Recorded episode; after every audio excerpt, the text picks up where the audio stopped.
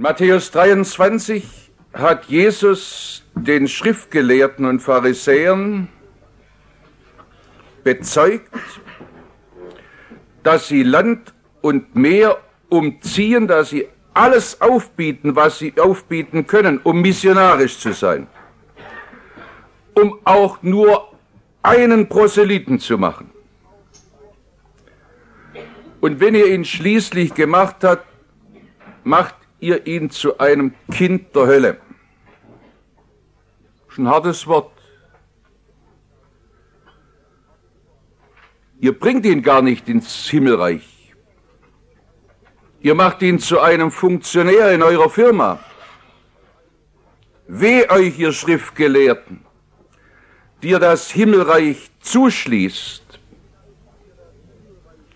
die ihr selbst nicht hineingeht und die, die hinein wollen, denen schließt ihr Himmelreich zu.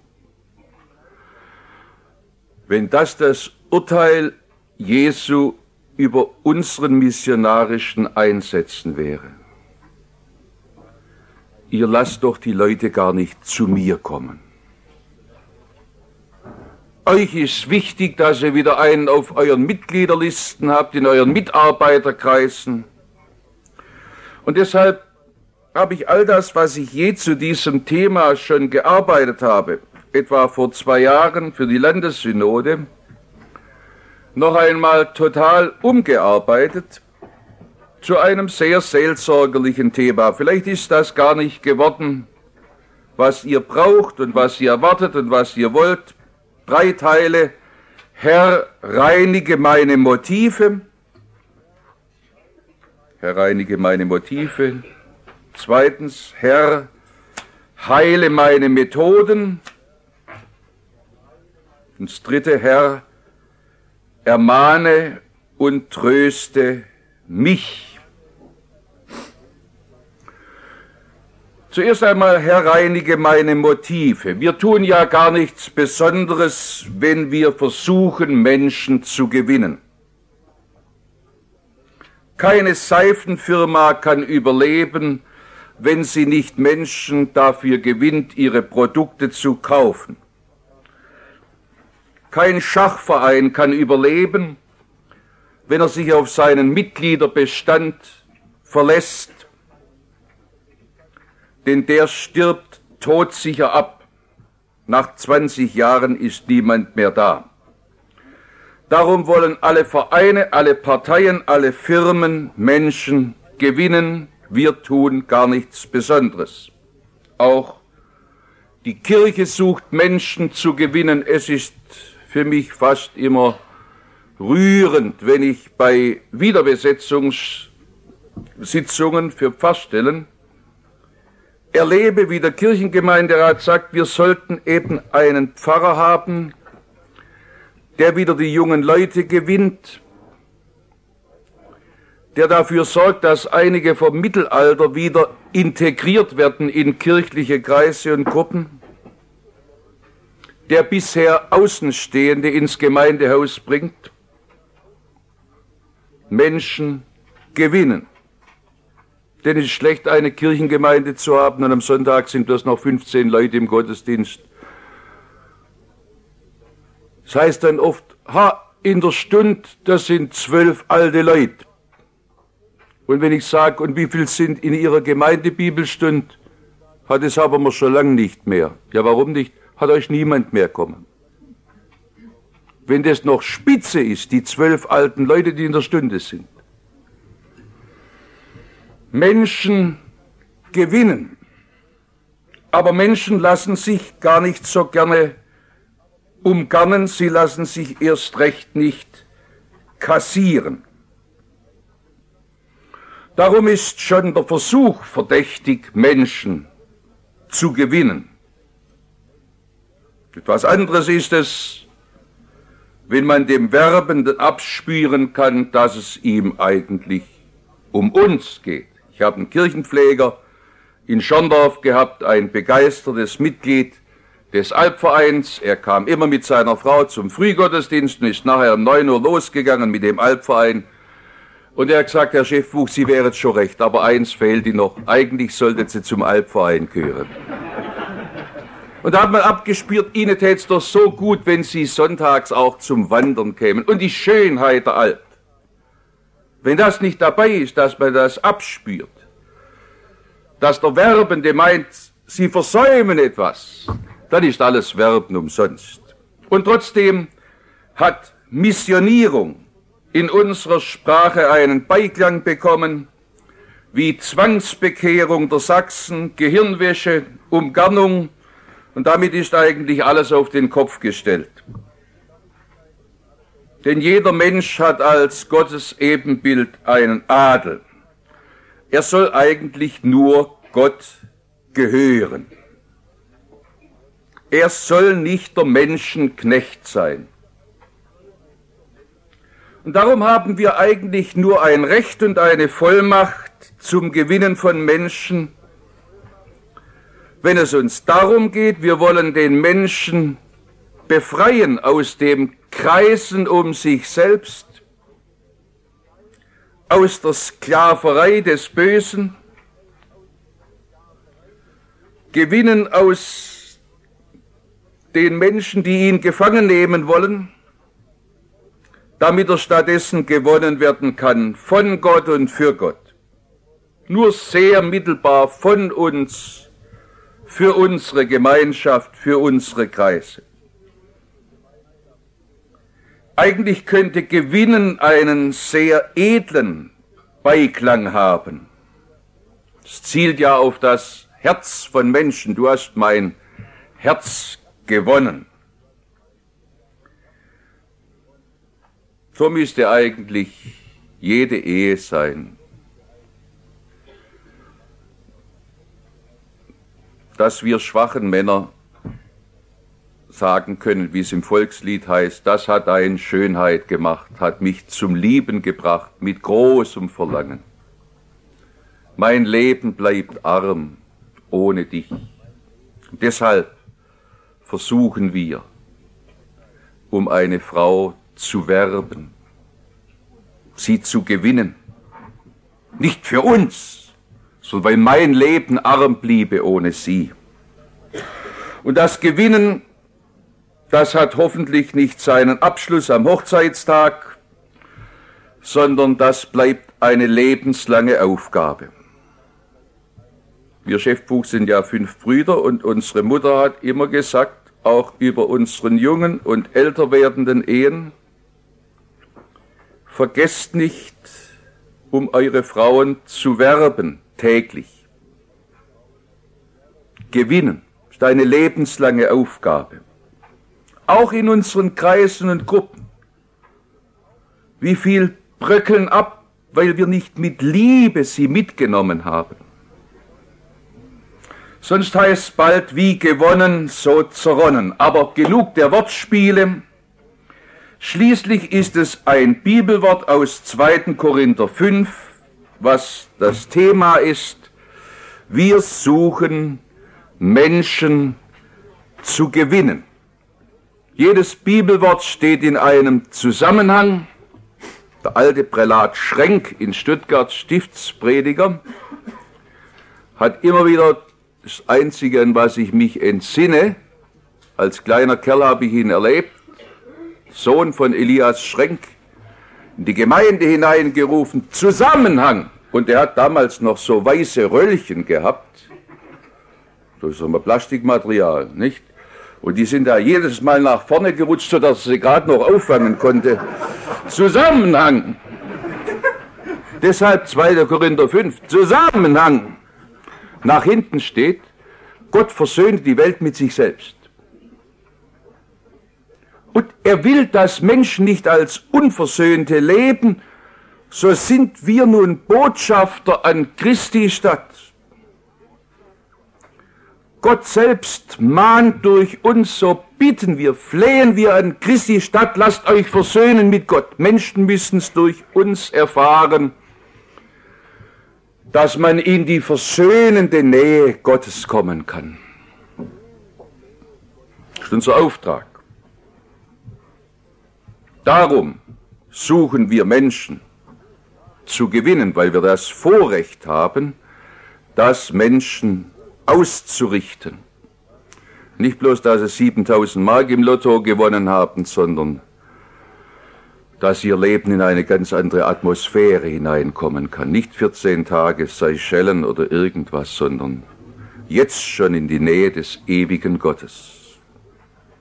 Und nach vorne Zusammenhang, wir müssen alle offenbar werden vor dem Richterstuhl Christi. Und da wird herauskommen, was wir in unserem Leben geschwatzt haben oder was wir Gutes geredet haben, was wir zerbrochen oder geheilt haben, was wir verschwiegen haben oder was wir gut, einladend, gewinnend bezeugt haben. Das Gute und das Böse wird herauskommen.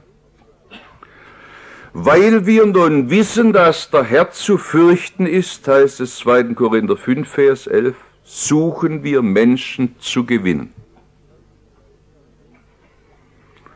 Weil mit diesem Herrn Jesus nicht zu spaßen ist und weil mit dem Auftrag nicht zu spielen ist, weil es nicht in unser Ermessen gestellt ist, ob wir das ernst nehmen oder nicht. Darum suchen wir Menschen zu gewinnen. ist wieder an der Zeit, dass wir in der Christenheit uns erinnern lassen, dass es nicht um Werbung für unsere Firma geht. Komm auch mal wieder in die Kirche oder vorgestern stand ich vor einem Schaukasten eines kirchlichen Jugendkreises da stand, wer zu uns nicht kommt. Lothar Matthäus, Theo Weigel und dann war einiges aufgezählt, aber du könntest kommen, nicht? Es geht, es war gut gemacht, aber es geht doch nicht um Werbung für unseren Kreis. Franz Werfel hat in seinem großen letzten Roman, den er überschrieben hat, Der veruntreute Himmel, gesagt, die Christenheit geht daran kaputt, dass sie dauernd für sich wirbt und gar nicht mehr erkennen lässt, dass es um den Himmel, um die Ewigkeit Gottes geht. Wir veruntreuen den Himmel. Gott selbst will Menschen für den Himmel gewinnen und wir dürfen dabei mithelfen. Nein, nicht wir dürfen. Wir sollen. Unser ewiges Heil steht auf dem Spiel weil wir wissen, dass der Herr zu fürchten ist, vor dessen Richterstuhl wir einmal kommen. Deshalb dürfen wir dies Geschäft nicht lasch betreiben, wir dürfen es nicht gelegentlich aufs Eis legen. Wir sind Botschafter.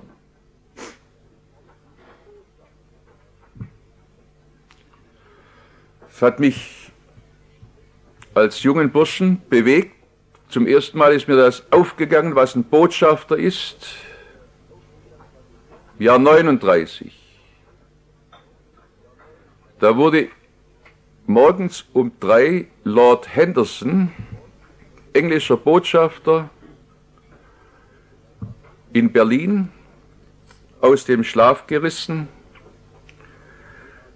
dass er der deutschen Reichsregierung ein Ultimatum stellen soll wenn nicht sofort wieder die deutschen Divisionen ihren Ausgangspunkt einnehmen, befindet sich ab 6 Uhr morgens England im Krieg. Da konnte Lord Henderson nicht sagen, es reicht auch noch, wenn wir es um 8 Uhr ausrichten. Er war Botschafter, das war nicht in sein Ermessen gestellt. Dazu war er eingesetzt, dass er den Ernst der Lage deutlich macht. Geht es uns wirklich darum, um die Ehre Jesu und um das Heil der Menschen. Herr, reinige meine Motive, wenn wir missionarisch tätig werden. Dass Menschen unsere Motive bezweifeln und sagen, das sind ja auch so Seelenfänger, die Menschen beschwatzen wollen mit ihrem dummdreisten religiösen Geschwafel. Das sollte uns nicht so sehr stören, es sollte uns erst recht ins Fragen bringen, lieber Vater im Himmel, prüfe mein Herz, erfahre, wie ich's meine, ob ich's nur tue, weil das EC Stil ist, weil sie es im Werk wollen, weil es unsere Gemeinschaft braucht, weil ich ein dynamischer Mensch bin, oder weil mich, wie wir es in der Andacht hören, der Menschen jammert, weil Jesus so mein Herz berührt hat, dass ich gar nicht anders kann. Weil wir wissen, dass der Herr zu fürchten ist, suchen wir Menschen zu gewinnen. Strichpunkt Gott sind wir offenbar. Und wieder eine Klammer zu dem, wir müssen einmal alle offenbar werden vor dem Richtstuhl Christi. Es wird einmal herauskommen, was unser Herz wirklich bewegt hat. Wonach uns wirklich gehungert und gedürstet hat. Aber vor Gott liegt es heute schon offen. Und deshalb dürfen wir beten, lieber Gott, sag mir doch, wie du über mich denkst, wie du mich siehst.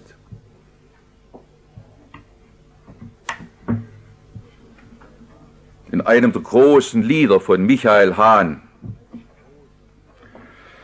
Wir haben ja in diesem Jahr ein Gedenkjahr für Michael Hahn. Dieses Lied ist sogar in unser Württembergisches Gesangbuch aufgenommen. Da heißt eine Bitte, mache mich mir offenbar. Bin da oft ein religiöser Schauspieler vor mir selbst mache mich mir offenbar, reinige meine Motive. Warum ich überhaupt Prediger bin, warum ich überhaupt Mitarbeiter bin. Könnte ich genauso im Alpverein sein. Ist gerade Zufall, dass ich mit meiner Dynamik hier gelandet bin. Das soll nicht erst vor dem Richterstuhl Christi offenbar werden,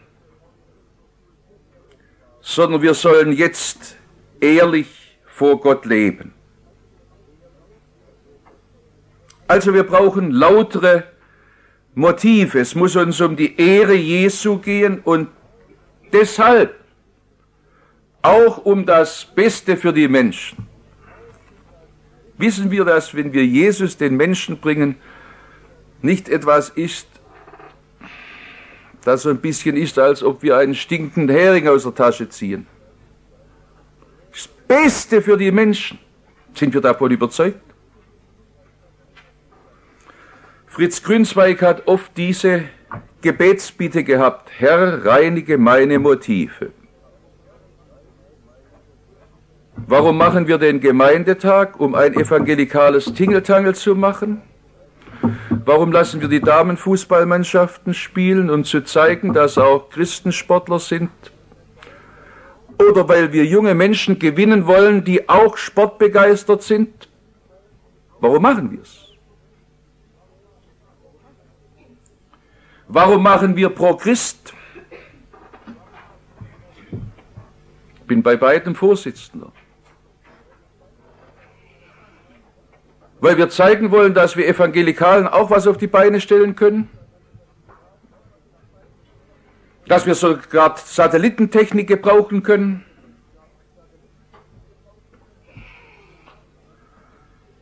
Weil wir christliche Geschäftelhuber sind?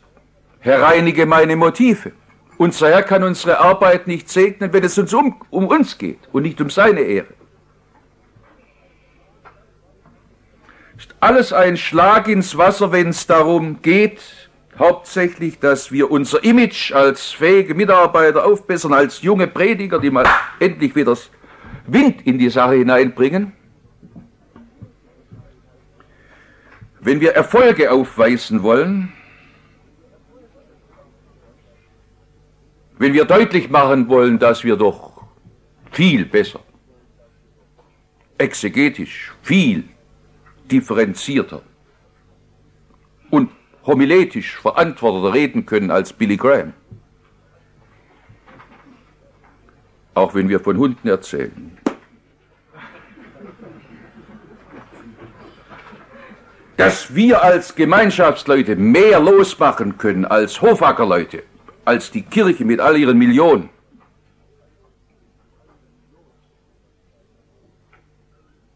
Wenn ich leicht sage, wir haben den Gemeindetag,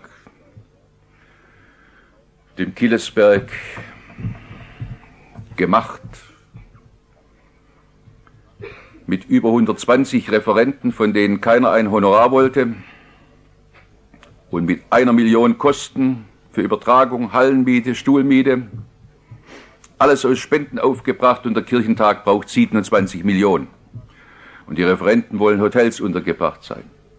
Geht es darum, um die Ehre Jesu oder zu zeigen, ja, wir sind auch noch da. Es ist vor Gott offenbar, ob wir auf diese menschliche Karte setzen oder ob es uns um die Ehre Jesu und um das gottgewirkte Erbarmen mit Menschen geht. Können wir wirklich mit Dr. John Stott sprechen, I am jealous for Jesus. Mich hat die Leidenschaft für die Ehre Jesu gepackt. Die Leidenschaft Jesu Verlorene zu retten. Sollte noch der, der ganz weit weg ist, der Zachäus, den die anderen abgetan haben, merken, dir kann Heil widerfahren. Geht es uns um diese Ehre Jesu? Ist nicht gesagt, dass alle predigen müssen. Im ersten Petrusbrief, Kapitel 3, steht, dass es das Vorrecht der Frauen ist, dass sie ihre Männer sogar ohne Worte gewinnen können. Wir Männer müssen immer schwätzen.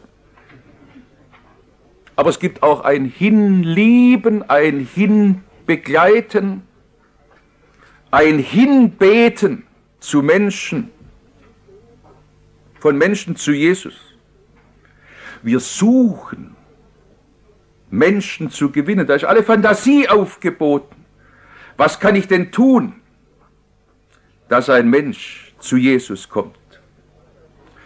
Wir haben hoffentlich gemerkt, dass es um etwas total anderes geht als darum, wie es heute oft heißt, einzelne Außenseiter religiös zu sozialisieren, kirchlich zu sozialisieren. In Kirchengemeinden ist immer die Frage, jetzt haben wir ein Gemeindehaus, wie können wir das Gemeindehaus füllen?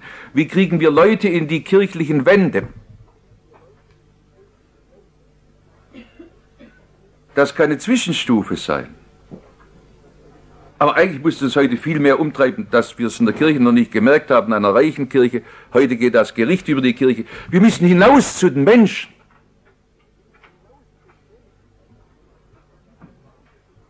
Heiko Grimmer hat neulich gesagt, wann war mir Christ das letzte Mal auf dem Feuerwehrfestle? Natürlich, bevor die große Sauferei losgeht, müssen wir auch wieder gehen. Aber wann, wann sind wir in Kontakt mit Menschen, die man bloß beim Feuerwehrfestle trifft? Die nie ins Gemeindehaus, erst recht nicht in den Gemeinschaftssaal kommen. Warum tue ich so schwer, wirkliche Möglichkeiten zu suchen,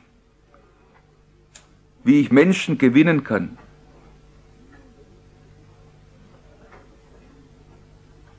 Es kann doch schon anfangen mit dem Blumenstrauß für die neu eingezogenen Nachbarn. Nicht als Taktik, sondern als echte Liebe, weil mir die wichtig sind. Warum überlasse ich das Gewinnen so gern den anderen? Was ist der Grund für meine Furcht, für meine Reserviertheit, für meine Zurückhaltung? Ist es Furcht vor Menschen? Mangelndes Zutrauen zu mir selbst, mangelndes Zutrauen zu Gott, mangelnde Angst vor Gott, weil wir wissen, dass der Herr zu fürchten ist. Herr, reinige meine Motive. Unser Herr hat in seinen Erdentagen viel Unverständnis seiner Jünger ausgehalten, viel falschen Eifer, viel Schläfrigkeit, wo seine Jünger hätten wach sein sollen. Aber er hat als an Pfingsten seinen Geist ausgoss, noch einmal die schwachen Jünger und Jüngerinnen lebendig gemacht. Und so ist meine Hoffnung, dass Jesus noch einmal heilend durch unsere Gemeinschaften und Gemeinden und Kirchen geht, dass er unsere Motive reinigt. Er kann dafür sorgen, dass uns seine Retterleidenschaft passt packt. Ich habe in Amerika im Jahr 56 eine Evangelisation der lutherischen Kirche erlebt, von der Ostküste bis Westküste, ein tolles Programm, überschrieben Let's see what we Lutherans can do. Lasst uns einmal zeigen, was wir Lutheraner auf die Beine stellen können, nicht? Nein, reinige meine Motive. I'm jealous for Jesus. Er hat das Ziel, dass keines dieser Kleinen verloren geht und dass auch wir kleine Würstchen die richtigen Motive haben. Zweitens, Herr heile meine Methoden. Die zurückliegende, vielfach gesegnete, viele Menschen ermutigende evangelistische Aktion Pro Christ 93 hat deutlich gemacht, wir sind Spitze, was Technik angeht, bedrucktes Papier angeht, Conferencier-Begabungen. Ha, in Württemberg hunderte von begabten Conferenciers. Wir haben Leute, auch zu Zwiegesprächen für Interviews, Chöre. Und wir sind elend schwach, was persönliche Kontakte angeht. Trotz Andreasplan, da stand viel auf dem bedruckten Papier. Dabei können wir einem Menschen durch nichts anderes besser deutlich machen, dass es uns um ihn geht, dass er uns wichtig ist, als dass wir Zeit für ihn haben.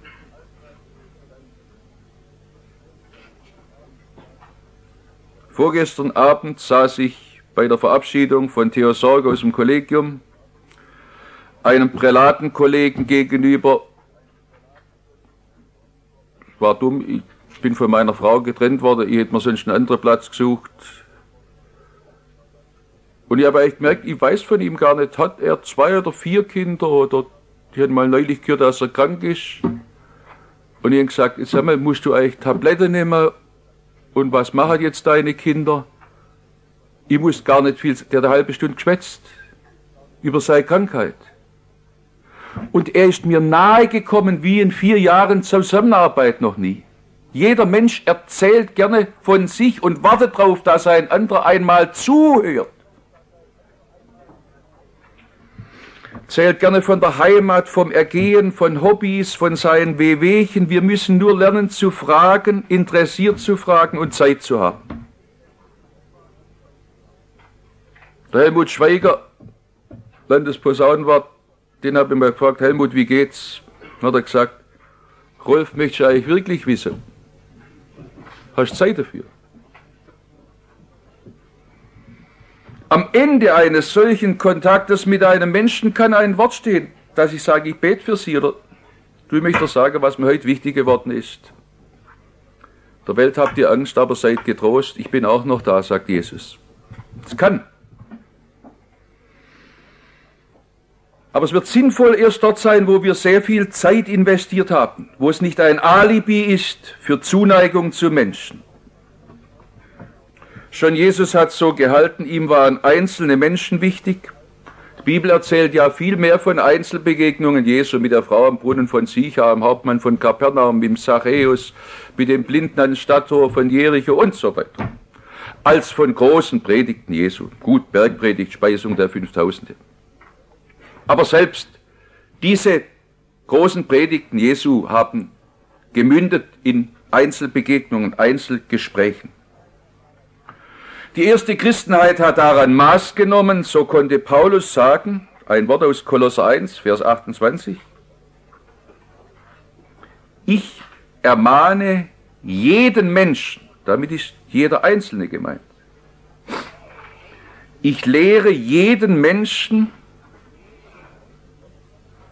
in jeder Form von Weisheit, muss mit dem Akademiker anders reden als mit dem Nicht-Akademiker. Wir müssen schon überlegen, mit wem ich Schwäbisch schwätze, mit wem Stuttgarter Hochdeutsch, gell? wie ich auf ihn eingehe. Damit ich einen jeden Menschen in Christus vollkommen mache, dafür mühe ich mich ab, darum ringe ich in der Kraft dessen, der in mir kräftig wirkt. Und den Ephesern konnte er sagen, ihr wisst, dass ich drei Jahre lang Tag und Nacht einen jeden von euch unter Tränen ermahnt habe. Seelsorge. Einzelseelsorge.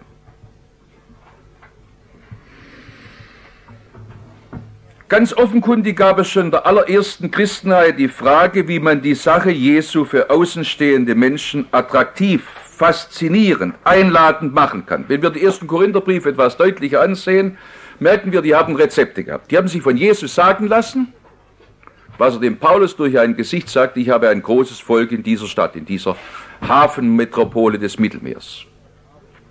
Aber wie kann ich das große Volk kriegen? Es gab verschiedene Versuche. Einmal hat man gesagt, ah, das Abendmahl ist so trist.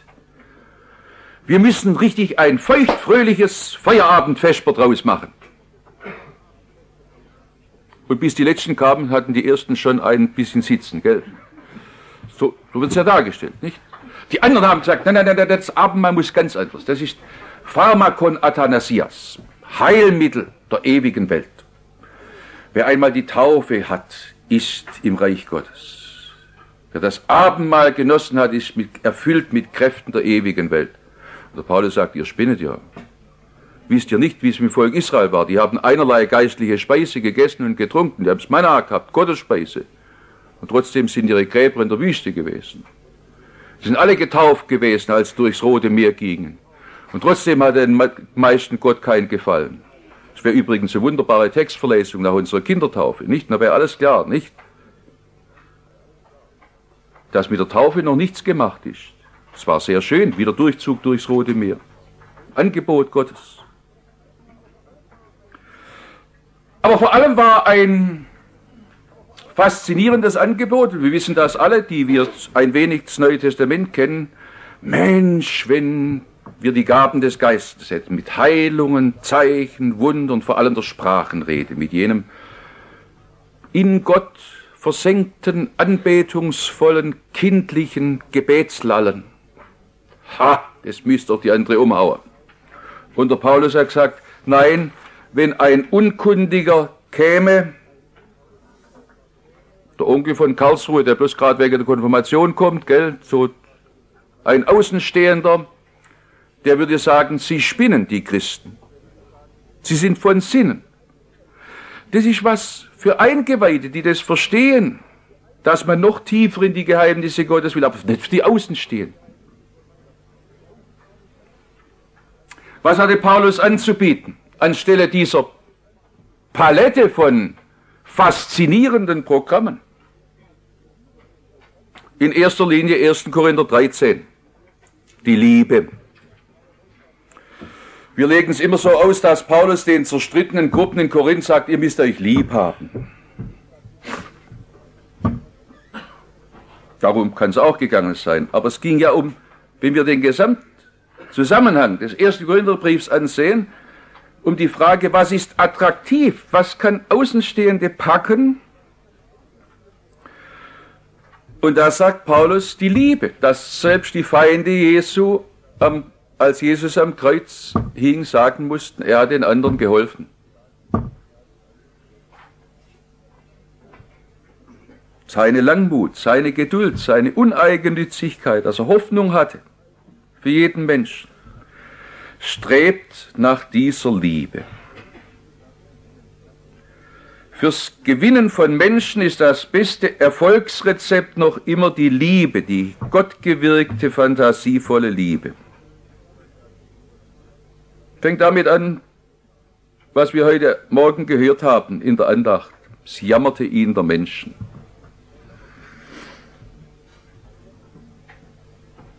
Wer je sich um seine eigenen Kinder gesorgt hat, wann kommt er denn heim, der Ulrich?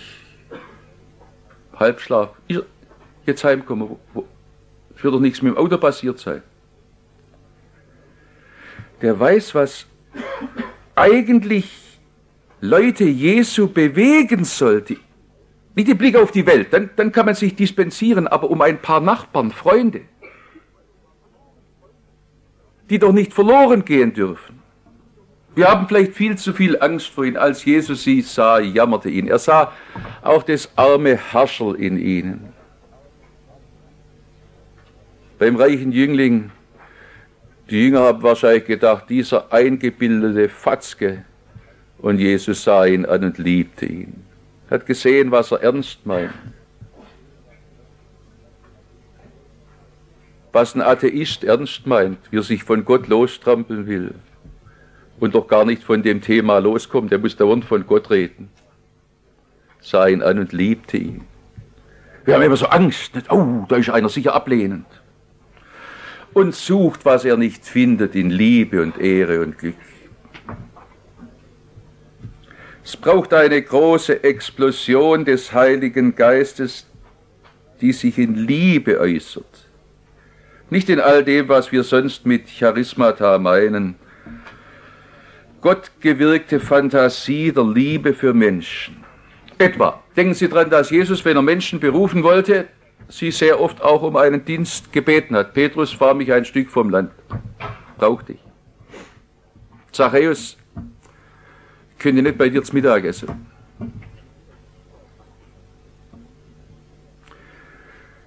Bewegend zu sehen, wie die Techniker, die wir bei Progress gebeten haben, es waren oft kirchlich total außenstehende Leute, am meisten von Billy Graham gepackt wurden. Weil sie wussten, wenn wir nicht funktionieren, kommt heute Abend die Sendung nicht drüber. Und wir haben sie eingeladen zur Gebetsgemeinschaft und plötzlich waren sie mit dabei. Ich werde gebraucht. Ach, was könnten wir in Fantasie, Dienst, in einer Mercedes hat, wir brauchen sie. Sie könnte die und die Familie den Behinderten zum Gottesdienst fahren. Da fährt er nicht weg und kommt um elf wieder, sondern bleibt dabei. Ich werde gebraucht. Man kann einem Menschen keine größere Ehre geben, als wenn wir ihn brauchen.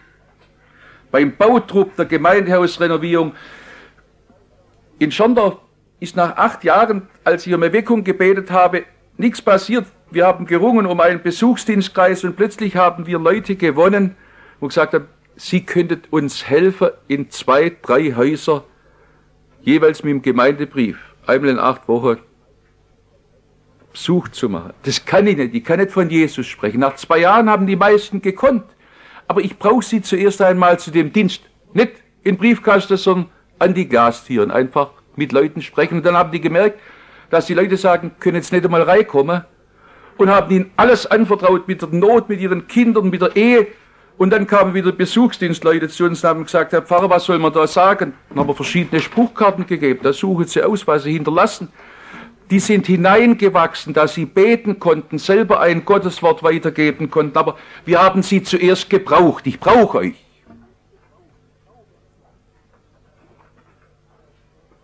Kurt Hennig hat vor seinem Sterben noch einmal seine ehemaligen Konfirmandenjahrgänge zusammengeholt der Paulusgemeinde und dann kam er zu mir und hat gesagt, da war einer dabei, einer, mit dem ich Schwierigkeiten hatte.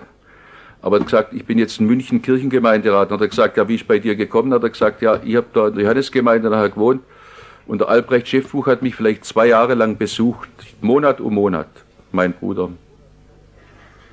Bis ich schließlich mal aus Verzweiflung mitgegangen bin in den Jugendkreis und dann bin ich dabei geblieben. Die Treue, die sich von der Liebe beflügeln lässt, der hat Gott Verheißung gegeben.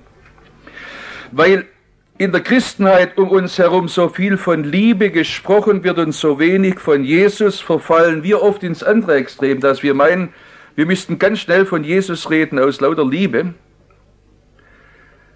Lasst uns nicht hetzen. Es gehört das Wort der Liebe Gottes eingepackt auch in die Zuwendung der Liebe. Es ist unbarmherzig, wenn man Geschenkle macht und nicht auch ein schönes Papierle drumherum macht. Es ist einfach ein Zeichen, jetzt ist lieb gemeint und nicht bloß geschwind in der Buchhandlung ein Buch rausgeholt. Und wir müssen auch das Wertvollste, was es gibt, die Liebe Gottes, muss deutlich werden, es ist uns auch wichtig, das einem Menschen zu geben.